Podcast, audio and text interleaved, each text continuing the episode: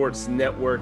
Your host Mike Jones here with you and joined once again by Flip Ramey here. We're going to talk some NBA playoffs. Do it. Let's do it. Let's do it. How you doing today, my man? Uh, big excitement. Big excitement in the building. A lot to cover. A lot of games in the past. Some of these series looking over. Some of these series just begin just getting started. Yes. Um, it's kind of divided between the East and the West, whether or not we're getting a good series or not. Uh, right now. Yeah. Uh, you know what? Real quick before diving into these series, though, I want to talk a little bit about the fact that uh, apparently fans forgot how to fan. Yeah, you know they uh look, you know, you start letting people outside, and they started getting right back to the craziness, man. We just got free. They started just letting fans in the game. And apparently, I believe there's been six incidents in all so far. Uh, the Knicks, Emmanuel uh, Quickley said he got beer thrown thrown on him at Madison Square Garden. Now, I believe this is the only one where presumably it's a home fan attacking a home player. Yeah, uh, I guess someone was disappointed in Quickley's performance or something. I don't know, man. These fans crazy, dog. These I mean, crazy. We'll talk about the series in a minute, but of all the players to kind of take your frustration out on, I feel like Emmanuel Quickley is far down the list of people who are letting down Knicks fans. Yeah, no, Quickley's had a big year. I, I don't know why why the fan felt like Quickley needed to catch that uh catch his wrath, but um, but he did. I you know quickly handled it. Handled it uh, like a professional. You just uh, you could say. But no, all all these incidents are kind of out of control, player. Kind of out of control. Yeah. And and in Utah, Ja Morant's family was harassed, and like all these are you know over the line and everything. But to harass somebody's family and say some of the things that it said that were said to them, that just that's kind of mind boggling to me there. Yeah, it's it's it's Utah. I mean, it's, it's at this at this point, you know, Utah and Boston are the are the two spots that people just expect things to go down in, as far as the NBA is concerned. Yes, and and some stuff did go down in Boston. Uh, of course. In Washington, the worst we got so far, I guess I should say, is a fan running out onto the court, which that's nothing new. That's and I that's one of the more mundane of the incidents. Yeah, I saw that one last. He jumped like the guy like jumps up. He's running on the court. He like jumps up and smacks the backboard. Yeah, so it's oh, it's fun to do that. But then he gets tackled like right away. it was like you know he's like my dream is to see if I can dunk on an NBA rim, and uh he didn't. No, but you know he gave it a good old try, and now he'll never be allowed to try again. Now, yeah, you know he's gonna pay the price. uh, talking about that one last. Uh, Trae Young, mm-hmm. he apparently got spit on by a Knicks fan. Another uh, Madison Square Garden incident. Yeah, uh, Trae was out there from playing playing well. Can't do that in Madison Square Garden. Apparently not. not if you don't play for the Knicks, man. But yeah, I guess he caught somebody spit. That one's a little bit harder to see, but yeah, I'm, I'm trying to look here and see where that came from. I'm watching the video here. I'm like, I I can't tell. Uh, we can't tell. I'm, I'm sure. I'm sure they got better cameras. I yeah, I'm sure there's there's more angles everywhere. that aren't made available just for uh, security purposes. Right. Uh, was, Russell Westbrook got popcorn dumped on him. Now, this was why Russ was leaving the court with an injury, which is just kind of like that, that, gives new meaning, I guess, to insult to injury right insult there. Insult to injury, rub, rubbing it in. You're leaving the yeah. court with being hurt, and you, you get popcorn dumped on you.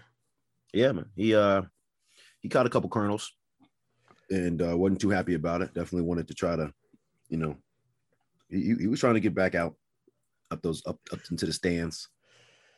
Yes, yes, he was. uh It's captured in this picture here. He's definitely not not thrilled with the incident. I mean, you got popcorn dumped on you, you're probably not going to be super happy about it. But probably Never. the one that Never. is caught my eye the most was in Boston. Um, a Celtics fan threw a water bottle. Um, let, let me start by saying that says Celtics fan threw water bottle at Kyrie. When I watched the video, there's like two or three other Nets players walking off the court with him. So I mean, it's a little rude to just assume they're throwing it at uh, Kyrie. I mean, Tyler Johnson's probably walk, reading this. He's like, maybe they're targeting me. Maybe I'm the subject of the hate. So I, Yeah, you never know. I, I mean, you, I guess yeah, that's pretty arrogant of uh of Kyrie to assume that the water bottle was just thrown towards him. All that H two O in that bottle. I mean, I- what I mean, that's a Kyrie thing to do. He, he's, of course, it's going to be about him. But the other part of this that I found kind of interesting is that the fan was arrested and he was charged. And did you see what he was charged with? Uh, was it assault and battery or something like that? Assault and battery with a deadly weapon. Mm. Oh yeah, That's what he No. gets charged with. I mean, obviously he he lost his rights to be able to go to games there. You know that that that's a given. But I feel like charging him with assault and battery with a deadly weapon is a little uh little extra there. Yeah. Uh, that the deadly weapon part definitely says a little extra. Um, I guess maybe it's because you're throwing it from such a high distance or whatever. You know, I don't know. Which I don't know. most when I've gone to games, most arenas, uh, stadiums, whatever, if they give you a bottle, they don't give you the lid with it for this for this purpose, I presume, because they don't, you know, they don't want it to be filled up and be have uh have some heft to it if you're going to throw it. Mm-hmm. So Yeah, that's um. Yeah, is I that just- not yeah, a rule noticed that. You said what? Is that not a rule there in uh, Boston? Do they not Mhm. take the lids off? Yeah, I don't know. I mean, I, I just noticed that you, yeah, that they do take the lids off all the things. That's a good point. and and if they do take the lid off it makes it a little more uh little more crazy to me getting charged with assault with a deadly weapon getting an empty water bottle thrown at you but it, maybe they don't take them in boston maybe boston's a little behind the curve with that Yeah, that's Boston. They would be behind the curve. all right well just wanted to talk about that stuff a little bit it's it's been gathering some headlines and a couple of them obviously they shouldn't be doing this but a couple of those are a little a little amusing the guy trying to dunk uh dunk yeah, on an he, NBA he got tackled. He got tackled right as Oh, he yeah. down, as soon as his feet came back down to the ground, that uh security the security guard on the basket stanchion. and he gave up no fight like he just he laid there he was like all right officer how do you want me tell me what Yeah. position I'm down already. I think Dwight Howard came and stood over him as he was down. I saw that picture. That kind of cracked me up. I mean, Dwight Howard, he's got me an intimidating fella. If you're, you know, you're an average sized person and you have like damn near seven foot Dwight Howard, who's kind of jacked too. Like he's not one of these seven footers who are don't have uh don't have some weight to them. He's not kind of jacked. He is jacked. He's always had them gigantic shoulders. Oh yes, oh yes. Him and him and like LeBron, I always felt were like two of the most like ripped armed people in the NBA. Yeah. Oh, oh yeah. But like super. These look like superheroes, man. oh yeah. But getting into the actual playoffs here, I guess we can start off by talking about the one series that um, is over already. Milwaukee swept the Miami Heat. Now, I think we both, if I remember correctly, we both picked Milwaukee to win this series. I believe we both landed at six game series. Yeah. Uh, yeah. But Miami wasn't really even all that competitive. No, they they honest look here. done. They look done, and you know, they were probably ready. Uh, you know, they played like they didn't really want to make the playoffs, even though they didn't have they didn't have to do the play-in game. But I don't know. I, I think the Bucks are just they're, they're, a bad matchup for them this year, man. I, I think the Bucks are really determined to win this one. And once they got past game one, you know, game one was pretty close. It was uh well, they went to oh, overtime. OT. Yeah, they went to OT in game one. Um, and it's like once they got over that hump, they you know they so, it blew them out the rest of the game. Oh yeah, game series, one. OT winner, uh, Khris Middleton, I, if I remember correctly, was who hit the game winner. Yep. Game two, though, yeah. Bucks win by 34. Game three, uh, Bucks win by 29. Game four was yep. a close game. Bucks only won by 17. But what, once the Bucks got but, up, yeah, I mean, just, game four, I, th- I, think Miami was up at the half of game four, right?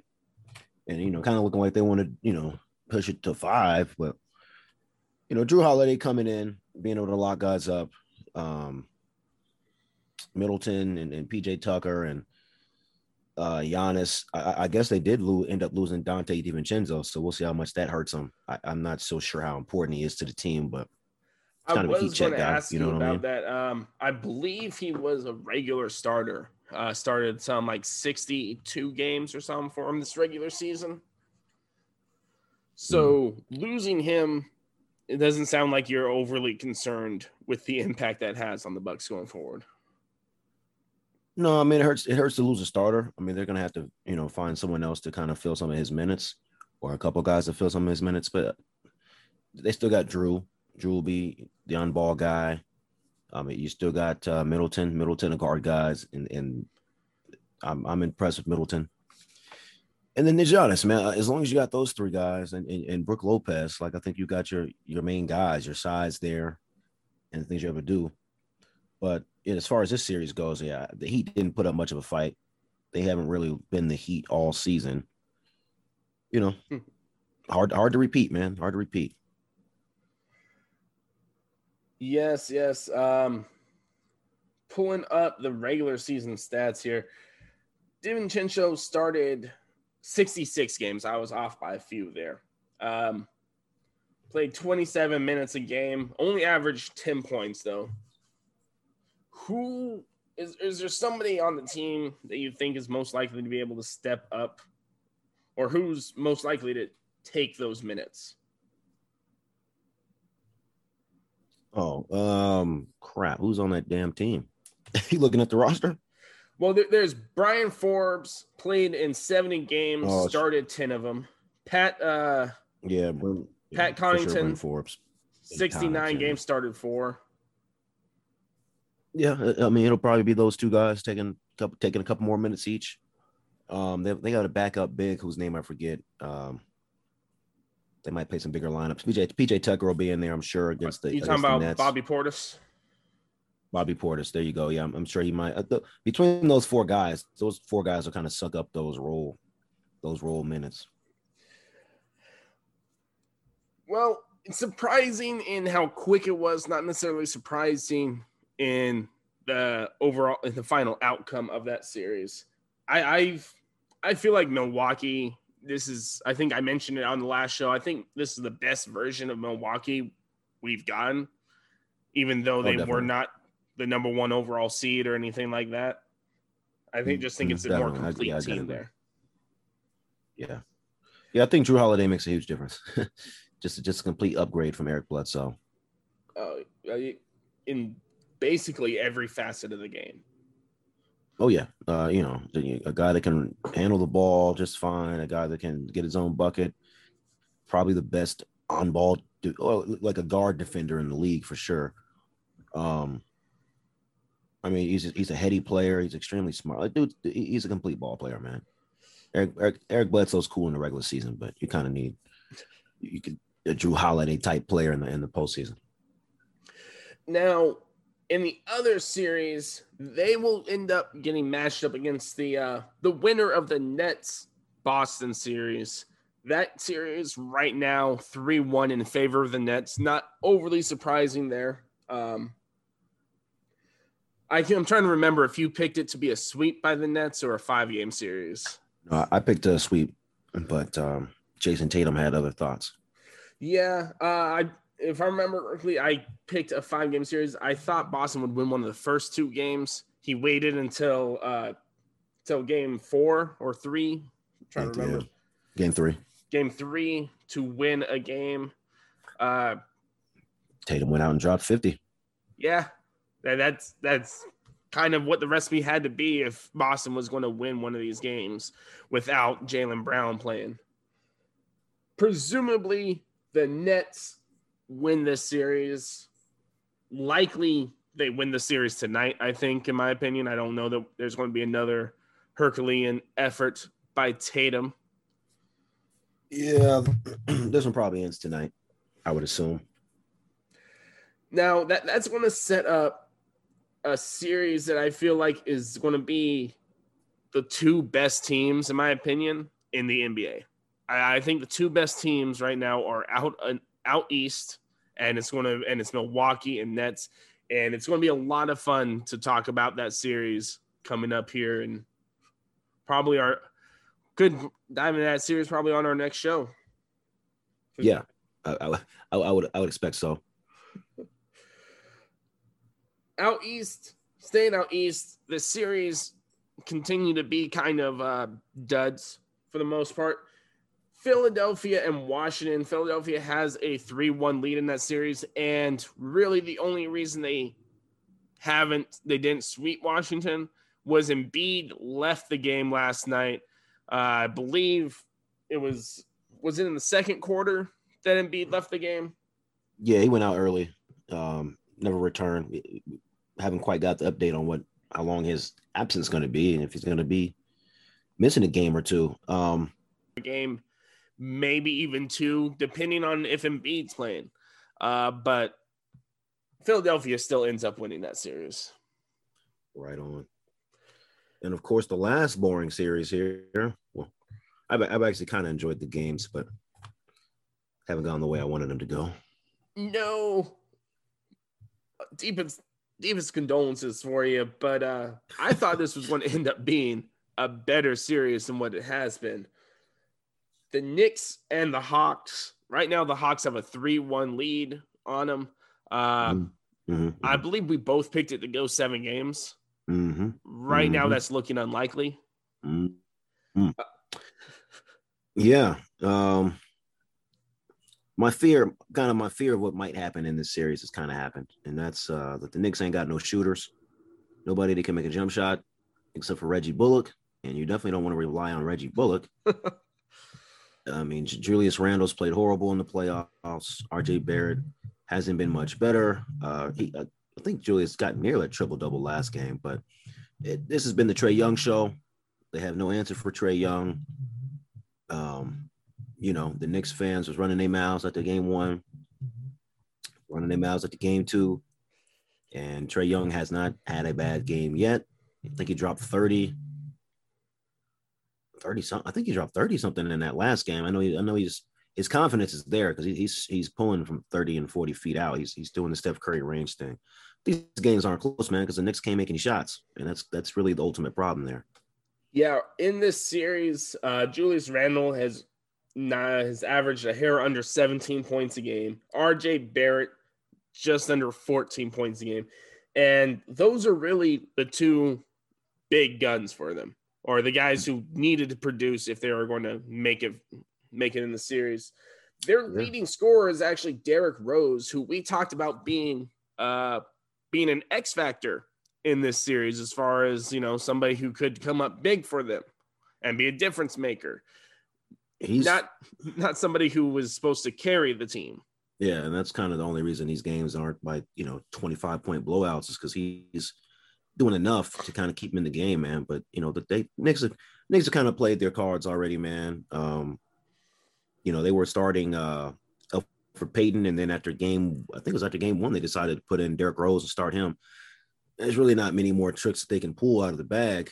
Um, any more any more adjustments they can do. Like I said, they can't stop Trae Young, man. They can't they can't double him. He's making good plays out of the double team, single single coverage. He's eating. The floater's dropping. Uh, freaking uh, Bogdan- oh, Bogdanovic. Bogdanovic really made a big difference for them, man. He's given them like a second guy that can handle and create and can shoot. He is actually leading the team in minutes right now, just edging out Trae Young. Uh, and to your point, Trae Young's averaging 27 and a half points a game, shooting just about 37% from beyond the arc. So he's throwing it up and he's throwing it up efficiently. And they won't attack him on defense. yeah, there you go.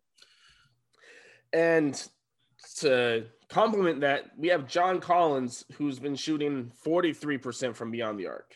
Um, Capela, light in the series as far as scoring goes, only nine points, but he's been a monster on the boards, pulling down 13 a game. I talked about it. I feel like I at this point with how the series has gone, I feel like maybe the Hawks still would have won it, but the absence of Mitchell Robinson is I feel huge for the Knicks in this series. Yeah, you, you mentioned that, and I, I kind of I, I, didn't take it as, as as deeply as you did, but yeah, no, you know, watching him now, I definitely think he would have made a big time uh, difference because Clint Capela to me has been the best big in the series. I wish I wish they had a stat here or for me to easily be able to uh track but how many just dunks that Capela and John Collins have been able to finish off of Trae Young assists. Yeah, man. Can't can't keep Trae out the lane and it's it's yeah, it's been ugly, man. It's been ugly. I mean, the defense has been defense has been okay at, at points. I think his defense has been fine. It's just the offense, man. If you can't make a jump shot in the playoffs, it, it's going to be a struggle for you. It's going to be a struggle for you at some point. Sliding over to the Western Conference. We'll start up top here. Utah has a 3 1 lead on Memphis. The only series actually that's not tied at 2 2 in the West. What has been your impression from this series? Um, kind of expected it to go to go this way. I, I figured Memphis was able to get at least one. Uh, was able to get one. Utah's a veteran team. Utah has too much too much going for them. I've been impressed by Ja Morant, no doubt, though. Um, they have been able to really stop him. He hasn't quite he hasn't quite figured it out yet, like completely as a as a point guard, like how to, you know, Chris Paul style control the game and, and make sure everyone's getting involved and everything. But I mean, they can't stop him. they still haven't been able to stop him. Donovan Mitchell has been like good enough to to to play. Like I don't think he's been dominating, but he's been good enough to close it out like last game. Um, and the Jazz are just better overall. Yeah, um, I think when we talked about this, I believe I picked Utah in six, and I think you picked Utah in five, if I remember correctly.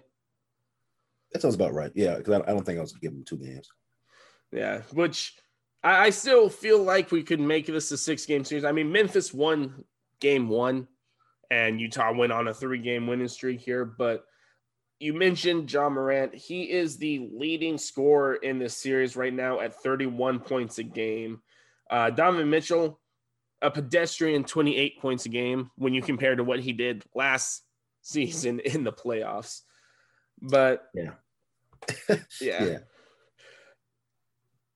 Having uh, Bogdanovic, who they did not have last year, has really made a big difference for this team. He's hitting just under 42% from beyond the arc. And somewhat surprisingly, because this is not what Mike Conley was has been known for for the bulk of his career, but he is hitting 53% on his three-point shots. And on a relatively high clip, averaging about seven and a half shots per game from beyond the arc. Yeah, that's impressive. Um, he's he's one of those guys kind of like Jrue Holiday that's you know not a not a superstar guy, but a complete a complete guard. He's he's no he's, he's beginning to age, no doubt, but he can ball, man. That's that's impressive that he's shooting so so well from three. I, I didn't I didn't know that one. I yeah, that, that's something that kind of jumped off to me because I've always thought of Mike Conley as a as a really good point guard, not not necessarily an elite point guard, but I've never really thought of him as a sharpshooter. And at least for this series, he has been. who else we got here? Uh, Gobert. Gobert's look pretty well. Go Gobert's look pretty good as too. Uh, uh, pretty good too. The Grizzlies, uh, Triple J, he's, just coming back. He, he's kind of been the one that, and, and there's not much expectation on him, but you did hope that he kind of be a little better in his in his return. Just you know, make just to make things interesting. But I'm sure next year he'll be he'll be right back to being Triple J. He's an important player in this league. Yes, uh, the other the other player that kind of um, I was looking at Dillon Brooks for the Memphis Grizzlies. He's somebody who I always I thought he would be uh like the ideal placement of a the two guard in Denver. I've always really liked his game. His he's kind of the he's a great three and D type of player but his three point shot has not been falling at the clip that it had for the regular season, only hitting one third of his shots from beyond the arc. He, um, dude, I, I, am with you. I, I, like his game. Like the three point shot has been falling. He's getting to the he's getting to the rack. He's making some shots in between in the middle range areas. Um, but man, he's a hack. He he be out there hacking, dude. Um, he be fouling a lot. I he fouled out the last game or, or the game before one of them. Um, and they need that dude. They need that guy. That's that's that's youthfulness right there. Is is you know got to figure out when you can give up fouls and how to stay on the floor. But yeah, I definitely like him. He's a bigger two guard. Definitely definitely guards than uh, the elite players in the league. I like his style. I like his style. He's averaging 4.3 fouls a game, tied with uh, Triple J and actually only behind Rudy Gobert for most average fouls a game. Rudy Gobert, though, you brought him up. I actually didn't realize this, but now mm. looking back on it, he his field goal percentage in this series is at 78%. I mean, all of his shots are like two feet from the bucket, but still, 78% yeah, oh, is impressive. Yeah, that's that's how he does it. I, well, here, here's the comparison. I don't know how fast you can bring it up. Who, who's shooting a higher percentage between him and Capela? Capela In this series, in the playoffs right now, Capela is shooting 61.5%. 61. Okay. Must take a jumper in there at some point. um, yeah, yeah, yeah. Both those guys get a healthy appetite of dunks do you see? Do you think Memphis wins tomorrow to push us to Game Six, or do you think it's done? I think this one's over, man. I I, I do think this is over. Uh, only thing I could see is, is another Herculean effort from from Ja, but I, I don't think it'll be enough. I think this is over. Somebody who I thought, and looking at this, he only played in one game in this series, and I'm trying to look up now if something happened to him because during the regular season, Brandon Clarke was kind of a key player, I felt like, for Memphis. A rookie, but somebody who they relied on. Yeah. Um, and Brandon Clarke, I think, would be a good a good matchup for a couple different cats on this Jazz team, Ingles and Bogdanovic for sure. Uh, yeah, I'm, I'm, not sure what happened with Brandon Clarke, man. I, you know, I, I can't claim to watch all the Memphis games, but he was definitely a, a key contributor last year. And I thought earlier this season he was key contributor. So yeah, who knows on that one? But I have not heard his name.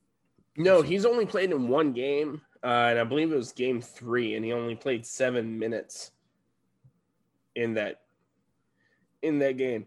During the regular season, though, Brandon Clarke was averaging 24 minutes a game and started 16 games. Played in uh, played in 59 though. Okay. Well, yeah, I mean, he, he, was a healthy contributor there for a while. Yeah, I, am not sure how he wound up in the doghouse. I, I that'd be an interesting question to ask somebody who uh, follows Memphis a little more closely, I guess.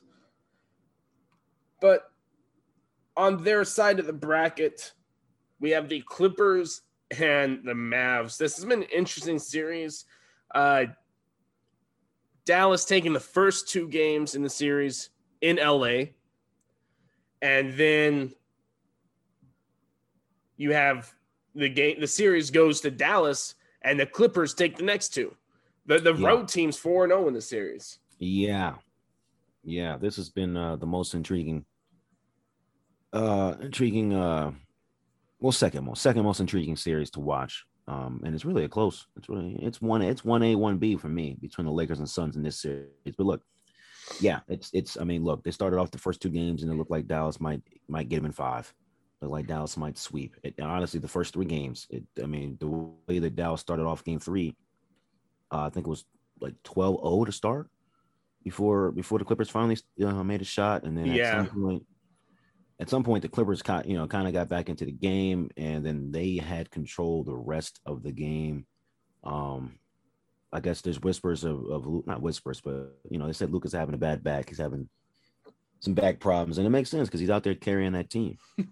Uh, he's carrying I, Porzingis. Porzingis is tall. I'm sure that's the most strenuous part on his back is, is all that length from Porzingis. um, Hardaway Jr. was looking like a superstar the first couple games. He's slowed down a little bit here for sure. Uh, PG, I think Paul George has been aggressive, getting to the rim. The, my problem with the Clippers is none of them cats really create for anybody else, but they've been hitting shots. They've been they've been defending better, and um, Paul George and, and Kawhi Leonard have been really really good. Kawhi's been fantastic. Yeah, um, I like I like watching Dallas. Uh, we talked about this a little bit. I, I, I think Doncic is really talented offensively, and I love a tall man who can shoot, and that's that's Kristaps. Well, that's what he's supposed to be. He's his shooting's a little down. He's only averaging 15 points a game in this series, down five, five points down from his season average.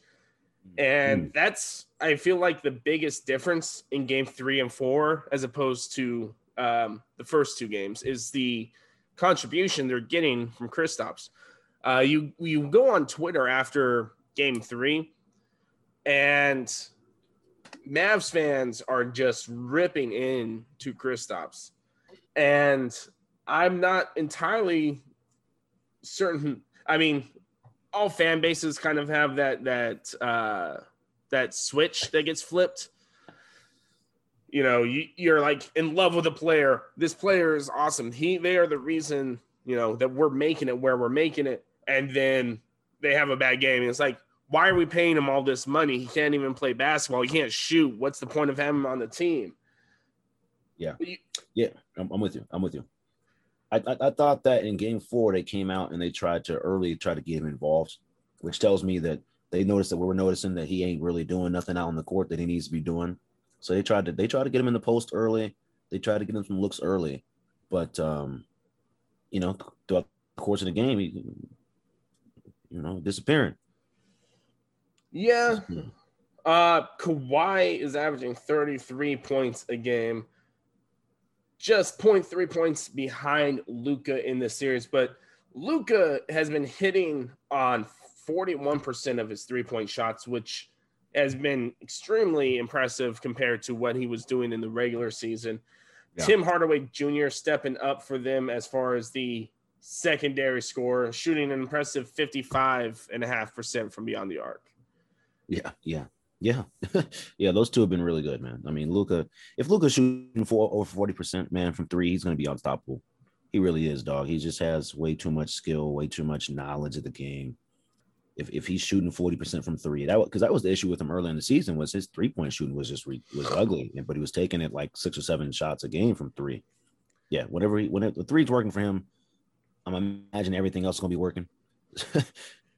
now, speaking of three game uh Kawhi, not necessarily known. He he's an all-star, one of the best in the league, but he's never really been known for his three-point shooting. But in this series so far, 47.5% from beyond the arc.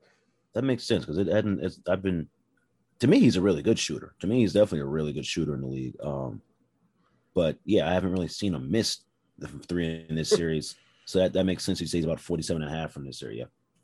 Now I I'm pulling for Dallas in the series, uh, but I believe I took the Clippers in six, maybe maybe even five, just based on last year how the uh, how the series went last year, and then I just I felt like the Clippers came in better prepared and with a better roster matchup against Dallas this year. So it surprised me when Dallas got off that 2-0 start. Yeah, it surprised me as well. I was trying to think about what it could be, but uh, then they went home and the Clippers took two right back. So yeah, no, this is a really fun matchup. Really fun matchup. Um, and I definitely had the Clippers in six. I just feel like overall they're more talented and Luka's just gonna have to be ridiculous for the whole series until they get another guy that can do something. Yeah, they they, they need another piece. I mean, Tim Hardaway's definitely stepped up for them for that secondary scoring because uh, we talked about the loss of Seth Curry mm-hmm. to them and how big that was going to be, but Hardaway's mm-hmm. really kind of stepped up into that and yeah. filled that void for him. Yeah, which kind of the problem. That's kind of the issues because Tim Hardaway is not good enough to be a second best guy. No, no. Um, comes down to you, you need more out of Porzingis. If Dallas is going to win this, if, if they want to have a chance of winning the series, Porzingis needs to play like he is the at, at least the fourth best player on the court overall. For sure. Um, then let's talk about what you said is tied for your most intriguing series in the playoffs. Uh, Phoenix and LA, Lakers and Suns. Um, it's just been real interesting, man. I, I, you know, game one the Suns stole. Game two, the Lakers came right back, stomped them, and then you get uh you get game three where the Lakers win that one as well, and then game four, AD gets hurt and things open right back. I, I, forgot, you know, Chris Paul got hurt at the end of game one. He was kind of rough. It, it was kind of rough from the next couple games, but this last game he looked pretty good. Looked like he could shoot the ball again. He can handle it. He could, he could be on the court doing his thing. AD's been confirmed to have a, a, a pulled groin. I guess he had MRI, and and we'll see. He's a game time decision tonight. I'm excited to see it. Game five, game five. What, what we got down here is what I've noticed is basically the late when the Lakers are full strength, they're the better team, but they're not at full strength, and AD's not going to be at full strength for the rest of this series, at least. I want to know how much he's got, man. I want to know. I want to know what he can do because uh, I think the Suns might be able to get him if AD can't really go. I think the Suns might be able to get him. I I tend to agree with you. You said when the Lakers are at full strength, they're the better team, but couldn't you still make couldn't you make that argument for the Suns though? Because game one was probably the game in which both teams were the healthiest. It was before Chris Paul uh, aggravated and messed up his shoulder. Obviously, before AD pulled his groin, and the Suns are the team that came out with a W there. No, yeah, yeah. You could you you could definitely make that argument. You could definitely you could definitely make that argument. I just think that um by full strength that means AD's playing hard. and I, I, didn't see that from him in, in the game one when they were kind of he just out there floating. Like, you know, LeBron's gonna do his thing, but I just felt like in game one, AD was out there floating. In game two, he came out more um focused, determined, ready to play, recognize what, the, what, what time it was. Uh, yeah, man. I it, look if, if AD can't go, you know, LeBron tried to turn it on here in game four, and it, it didn't really have much success when he tried to turn it on without AD. They didn't they they couldn't get stops. They couldn't get the stops they needed. Chris Paul's putting guys into in, into uh in the situations where they can score. Uh, yeah, it's tough, man. It's tough. That's why that's why it's a good series. Real good series to watch. No one now, thought that the Lakers uh, would go out in the first round, and it's it's very possible that that may happen. I the way it's set up right now, I think the Suns are going to end up winning this series. Um, because even even if AD comes back, you're talking about a, a pulled groin. That's not something that you just bounce back in and you're you're good to go. Not usually. Not usually. Now I, have been bringing up three point shooting a lot in this uh, on the show today. Three point shooting has been kind of just bad in this series overall. Um, you look on the Lakers side, Anthony Davis, 18%. You're not necessarily expecting him to be a knockdown three point shooter, but 18% is just that's crap. Uh, no. LeBron James, only 32%. Uh, Schroeder, the, the bright spot here at 37%. And then you flip over to the Sun side. Uh, Chris Paul, his three point percentage is at 25%. Jay Crowder, their three and D guy, at 18%. Devin Booker, their bucket getter, their their walk into a shot guy, only shooting 26% from beyond the arc in this series. Man, what, what's uh what, what about Bridges? I, I think of him. I think of him as a true three and D guy. Bridges, now he's he's probably the bright spot along with Cameron Payne. Um, both of them shooting at uh, 42% from beyond the arc. Okay, yeah, I, I, I, thought Bridges had been looking well out there. Yeah, so that's a whole lot of bad shooting. That's a whole lot of bricks, brick city from a lot of t- from both sides. It's you know the Lakers dropped Caldwell Pope, or I should say they dropped him, but he was out last game. He was injured. Do you know what, how, how, how well the Lakers shooting from three? You said LeBron's looking rough. You said AD is like 18%. What's Caldwell Pope putting up out there? Uh, Caldwell Pope from three is at 7.7%. There you go. And I remember there was a the the uh the that clip of LeBron in his chest telling me, I need you to shoot. I need you to shoot. That's your role in the team. And when it is your role in the team, that you got to shoot, even through the dry spots. Um, Marcus, is there anybody on the Lakers shooting well? Marc Gasol is actually leading the team from beyond the arc at 60%. Granted, on only uh three three shots a game from beyond the arc. There you go. Uh leading the team in field goal percentage in general at 63.6. He's actually closer to uh Rudy Gobert than Capela has been. Oh, this all? Yeah. Okay. Yeah. Um, some, uh, some ugly shooting from both sides will look like that's some ugly shooting from both sides. I mean, both teams are good on defense. Both both teams are real good on defense. Um, DeAndre Ayton's been impressive. I definitely give him that. He looks like he's going to be a real good center for some years to come. He's athletic, decently agile. I think his hands will get better and better. He can score it inside. He's got a he's got a decent jump shot. Like, yeah, he's been impressive, man. And for the most part, Phoenix is running about a seven man rotation. The eighth guy for them has been uh, former Nugget Torrey Craig, who's actually leading the team. Granted, on only two shots, a little under two shots a game from beyond the arc, but hitting 57% on his free throw, his uh, three point shots. I guess I didn't realize that Torrey Craig uh, got moved, or I guess wound up leaving the Bucks somehow. Yeah, it was part. It was part of a part of a trade around the time that the Bucks acquired PJ Tucker. But AD going down obviously is just it's huge in this series, um, and I, I I don't see him coming back in anywhere close to 100 percent capacity. No, definitely not. Um, I think it's as simple as this, man. You got the two seed versus seven seed, and the two seeded Suns have two games left. They were game five here. They got two games left at home. They got two home games, man. Let's see if they can close it out. Yeah, still got home home court advantage there. Um, on has sliding over to, I mean, the the series that I'm most invested in, obviously, we have the Denver Nuggets and the Portland Trail Blazers. That series also tied at two apiece. Uh, we talked about the fan interaction and whatnot at the beginning of the show. And before most of that other stuff happened, uh, Denver fans were getting some getting some flack for their booing of Carmelo Anthony.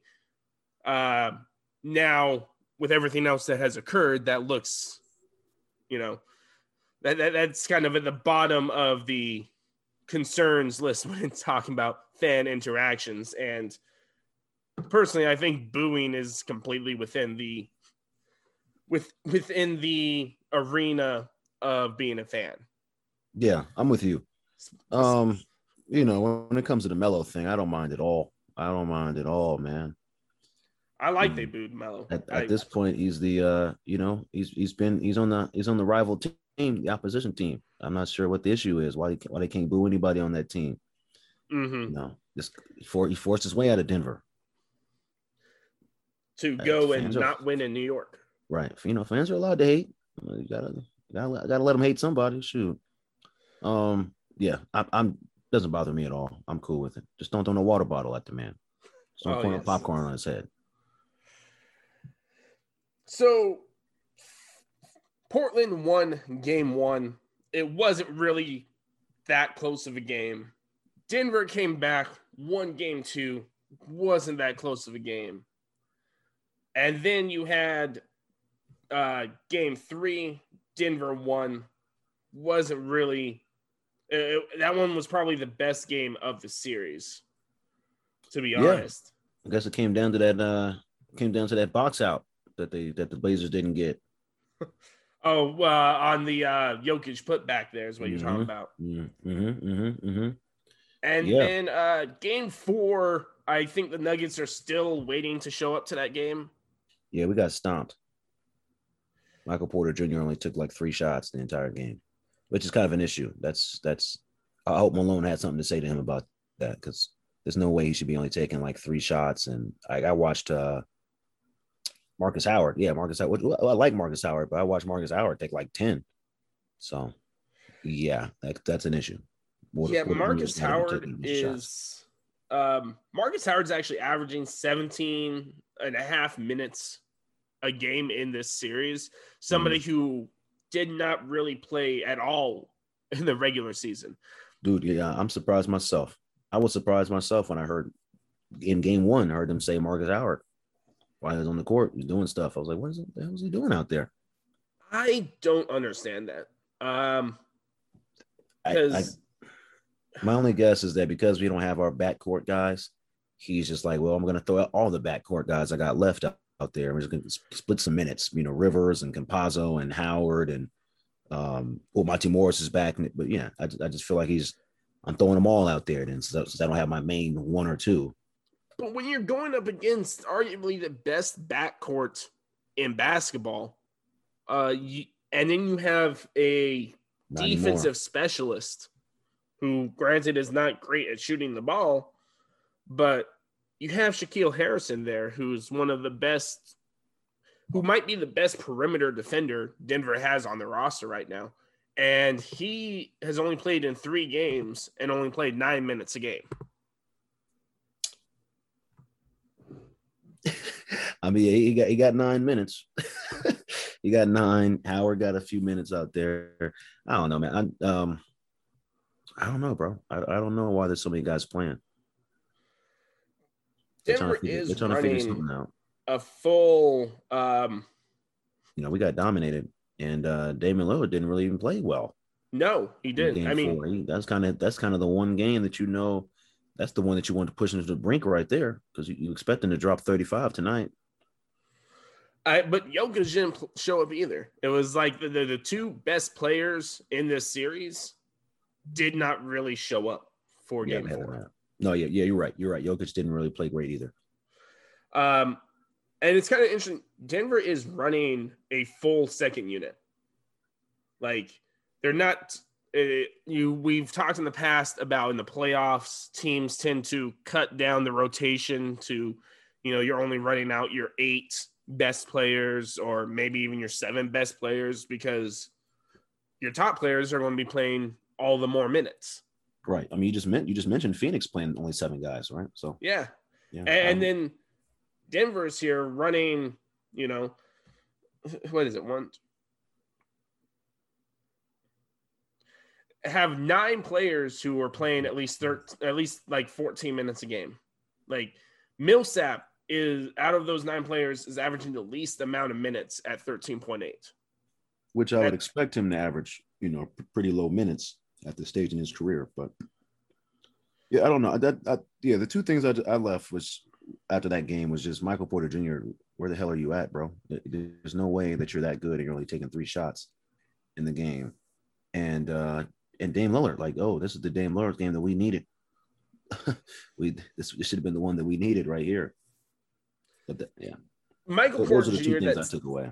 that's definitely a storyline here. Um, he's taking Coach. less shots in every game, uh, as you mentioned. Oh, less and less shots each game, really? Yeah, which Oh. the pinnacle of which has been three shots in game four. Yeah. And you know, he's not being guarded by anybody terrific over there. I mean, you know, Melo's gonna have this, the his duties over there with him, and Covington's gonna get a shot at him. Um, I think Rondae Hollis, Hollis, Hollis Jefferson, when he's in the game, he's guarding Jokic for the most part. Um, but yeah, it's kind of kind of unexplainable because he showed last year that he was that the moment wasn't too big, at least at least in the bubble, uh, the moment wasn't too big for him. And it's know. not like he's shooting hard. He's still shooting 48% overall. He's just not taking the. He's just not getting his attempts up. Uh, yeah, he's know, just he's not attempting them, and that is quite frustrating. He's still a positive in the plus minus, um, and to that, uh, some extent, that's the fact that when he's on the court, Portland still has to respect the fact that he shoots. There you go.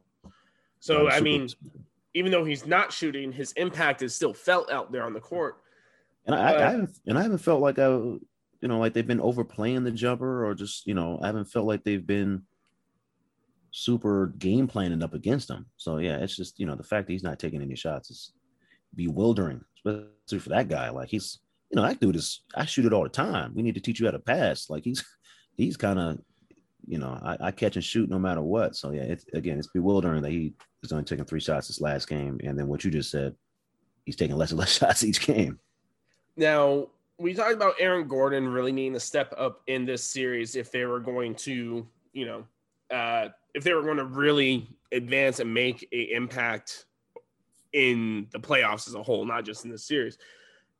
He has, for the most part, he's averaging 12 points a game. That's not that's not spectacular, but that's kind of in the ballpark of where you're wanting Aaron Gordon to be. You'd like a little more production, but he's I'd like to see him fly through the lane and dunk on somebody. That's that's I guess I mean I, I, didn't catch all his games in Orlando for sure, but I thought he had more of a a dunk on you type thing. He doesn't seem to be dunking on guys. He doesn't seem to have that. Ex- there was a time he caught it going through the lane, and I thought he should have you know rose up with one arm and kind of did that that Jumpman logo and, and got one, but he tried to kind of he tried to go underneath and some layup stuff. I'm just what are you doing, man? You six eight, you're a heavy guy. Get up there and dunk on somebody, dunk star. Now he has been efficient from beyond the arc, um, actually leading the team as far as percentage goes at 55 and a half percent uh, in the series. Now I make some shots for sure. I would like to see him a little more aggressive at the rim. Yeah. I give you that, but yeah. outside of like this last game, I feel like Jokic has spent most of his game at and around the basket. That's because he's been able to he's been able to eat there. Like because Nurkic, Kanter, Covington, whoever they throw at him can't guard Jokic. Yeah, well, I, I feel like Nurkic has actually done pretty well. I feel like Nurkic has done pretty well. His only issue is like as soon as he gets in foul trouble, they have nothing else. They have nothing. Now they're throwing Kanter out there, and, and Kanter's just nothing on defense. Now Jokic is definitely clowning him. And then Hollis Jefferson, who probably does a better job than Kanter does, but he's just too small. Mm-hmm. You know what I mean? It, it, I guess, I guess Nurkic has done a better job than everybody else. And he's you like can strong. look at the fact that in the two games Denver won, Nurkic fouled out. Yeah. Okay. Let me. Yeah. There you go. yeah. I mean, like, like he's strong enough to kind of hold his own. Like Jokic doesn't seem to bully him. There, there is, there is a lot more footwork that he has to use when he plays against uh, Nurkic for sure. But yeah, there you go. I think that's the now, that's probably the story of the series right there. If Nurkic is in, they got a shot. If he's out, they they don't. And Nurkic, let's let's be clear, is their best shot. Jokic still averaging against him like oh, like 34 points game because he only scored I think like 15 in this last game and he's mm-hmm. averaging 31 in the series. Right. So Nurkic is their best shot. He still has no chance against Jokic. Nah. Uh, a player that I feel like has been a little underutilized, and it, uh, to be fair, he's coming back from the injury and everything. But Monte Morris, uh, with Barton not playing, obviously with Jamal Murray being out, his two man game with Jokic, I think, is the best, um, the best of anybody left on the roster playing. And I feel like that's been underutilized in this series. Um, I think he's the he might be the best driver to the basket the Nuggets have right now healthy. Yeah, yeah. I mean, he has, he a step. He can get to the cup, man. He can get to the cup for sure. And um, do do we have any update on Will Barton? Do we have? Because I, I, I thought I you know, that Game Five was what they were kind of saying before the series. Uh, it's looking like Game Five. I haven't gotten anything. I haven't seen anything today. Whether or not he's going to play tonight, hmm. but he was supposed to play this is about the time he was supposed to play. It was said that it was a, maybe a possibility for game four, which makes me feel like he's probably going to be able to play tonight. But that's uh, uh, you know that's a big uh you know as much as you hated on the man. I'm just playing.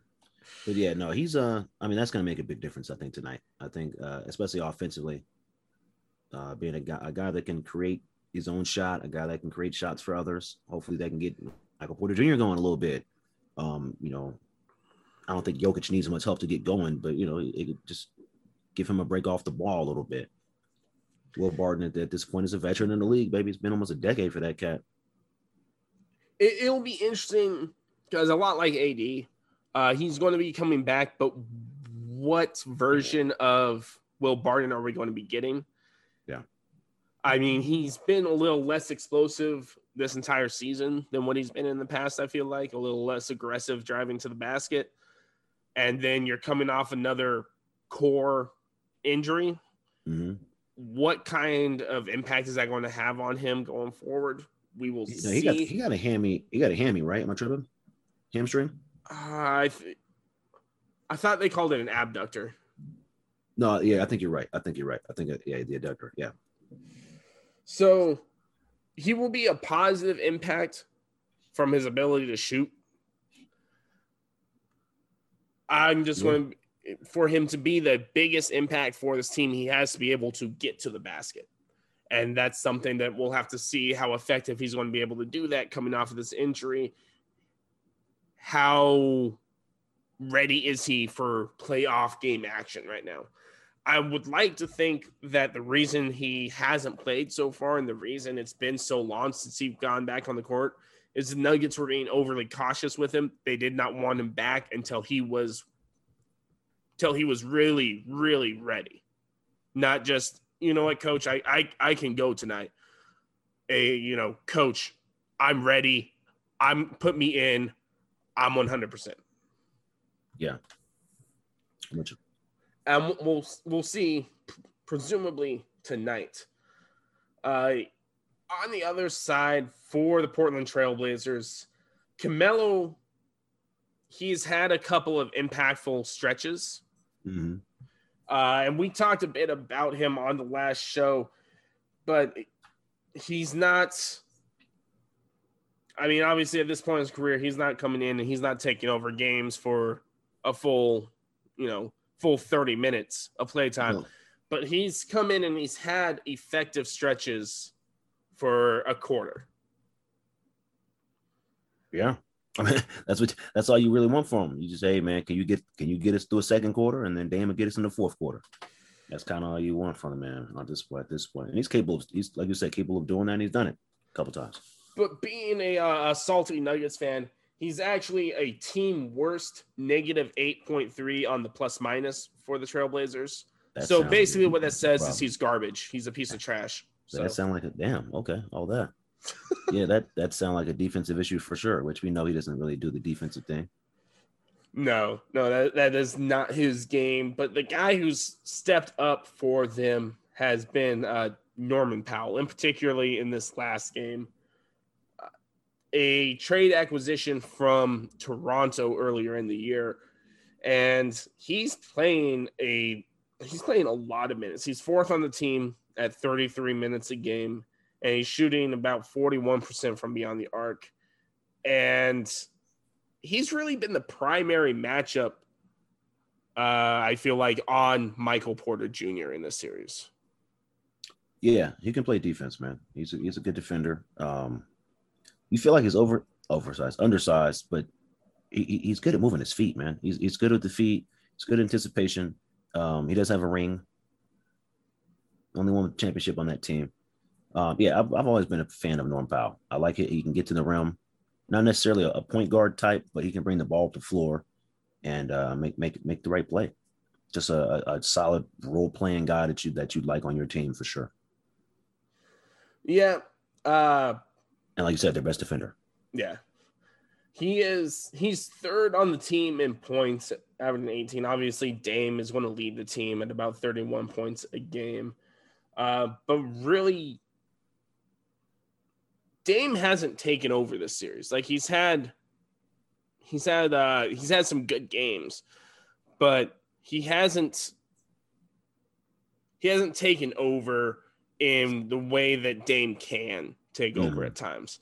Uh, mm-hmm. Uh, I I made the comment. I believe it was in um, it was either I think it was game two, but uh, that the only reason Portland was still in that game was because Lillard was able to shoot the ball basically as soon as he crossed the timeline. Like there was there was at least two like logo shots that he just walked it up. Denver is playing back, and he's like, uh, nobody's within 10 feet of me. I'm just going to shoot it up and just drained it from the logo. And it was, yeah, it was ridiculous. I think he had, what, he had like seven threes and a half or eight threes and a half, something like that. Yeah. Yeah. But that's really the only, that's really been his only true takeover moment stretch in this series. So being tied 2 2, I said Denver was going to win it in seven. I, it still feels that way to me. What's your impression? Has this changed your thought on it at all? It's it's been so up and down, man. I, I can't see what, what our consistency is. I, I think we got the best player for sure. So I got I got to go ahead and ride with this. Um, but it's it's been so up it's been so up and down, you know. Looking at the West as a whole, though, um, I, I gave my thoughts on the East, but looking at the West, it really seems like it's wide open, uh, especially with the injury to AD. Lakers' future in the playoffs cloudy at best. It, who's your favorite out west now? Oh man. I mean, I could I could just say the team, but then you know, I guess it doesn't really matter. But uh the Clippers? Uh, yeah, I mean, I, I do think they would. I do think they would get over the the Suns. I think they would beat the Suns. Um, and the Lakers, I can't really. You know, it's still the Lakers. I'm just going to go and say it's still the Lakers. But yeah, the Lakers lose, it's the Clippers at this point for me. But I'm, I'm going to go ahead and say it's still the Lakers it, the West is just so wide open. Um, and bitter Nuggets fan here. If Jamal was healthy, the Nuggets would be the team to beat in the West. Just looking at how all these other series are kind of playing out mm-hmm. and the version of the Lakers we're getting, it it's overall, it just feels like a down year in the Western Conference, which just makes it so much more painful that this version of the Nuggets and the best version of the Nuggets is not what we're getting right now without Jamal. Yeah, uh, I'm with you. I'm with you. Um, I don't. I don't think the West is down. I still think the West is stronger than the East. I just think it's more. Um, we don't have a super duper team this year. The teams have, you know, these teams have real flaws. These teams actually, like I said, the Lakers can't shoot. Um, the Suns right now can't shoot. I, I kind of think the Suns are like the most complete team. You know, uh, you know, the Clippers don't really have anybody that passes the ball. Um, you've got uh, the the Mavericks are, are basically a one man team. Um, the Nuggets drop, you know, once I said the Nuggets injuries, they they ain't got it. The the, the Blazers can't defend. So everyone's got everyone's kind of got something. I nobody nobody really trusts Utah. That's kind of, that's kind of what it comes down to. Nobody trusts the number one seed for sure. It's it's just open. I, I open in a while. Yeah, the, the West I think is deeper still than the East, but I like I said earlier, I feel like the top two teams, like the top tier of the NBA, is both out east.